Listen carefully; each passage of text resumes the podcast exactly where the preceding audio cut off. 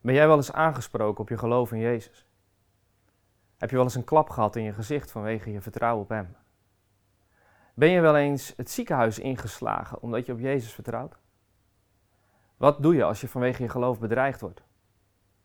Een tijd terug was ik voor een onderzoek in het ziekenhuis en ik had me van tevoren beter moeten voorbereiden, want ik wist niet precies wat het onderzoek inhield. En daar kwam ik al snel achter. Want er ging iemand met een slang mijn keel binnen om te zien hoe mijn maag eruit ziet. En op dat moment had ik, had ik er alles voor over als die slang maar weer uit mijn keel zou gaan. Alles? Ja, alles.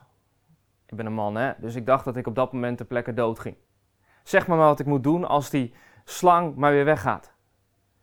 Toen ik weer bij zinnen was, schrok ik van die gedachte. Ik heb er wel weken mee gelopen. Telkens weer kwam dezelfde vraag bij me boven. Wat als er iemand gezegd zou hebben: Zeg Jezus vaarwel en ik haal die slang eruit? Zou ik gezegd hebben: Liever geen Jezus en geen slang dan Jezus en deze slang? Je vindt me misschien raar, maar het voelde voor mij alsof ik me te grazen had laten nemen door een andere slang. Zit in de familie.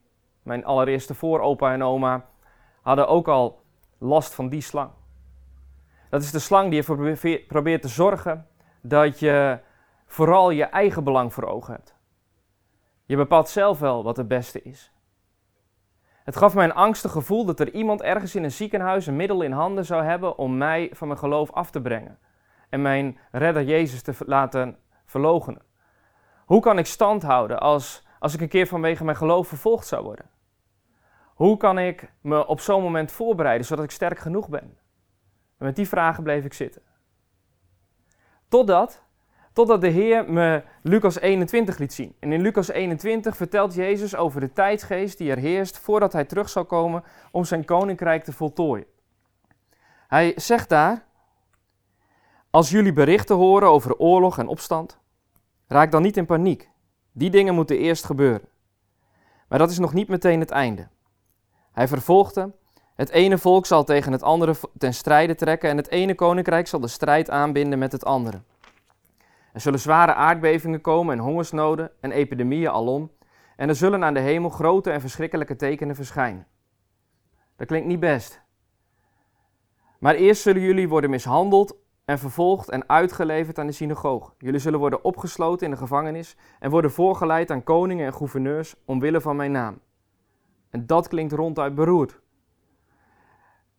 En dan zegt Jezus, dan zullen jullie moeten getuigen. En dat gaat mij dus niet lukken met die ervaring die ik in het ziekenhuis al had. Het is mij wel duidelijk dat ik daar onvoldoende op voorbereid ben.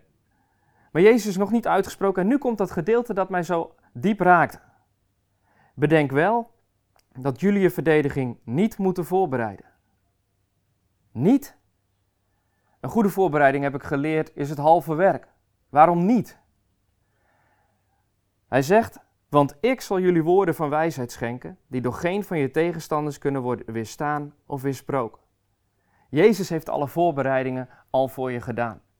Hij geeft de woorden en de kracht op het moment dat je het nodig hebt. Vertrouw daar maar op.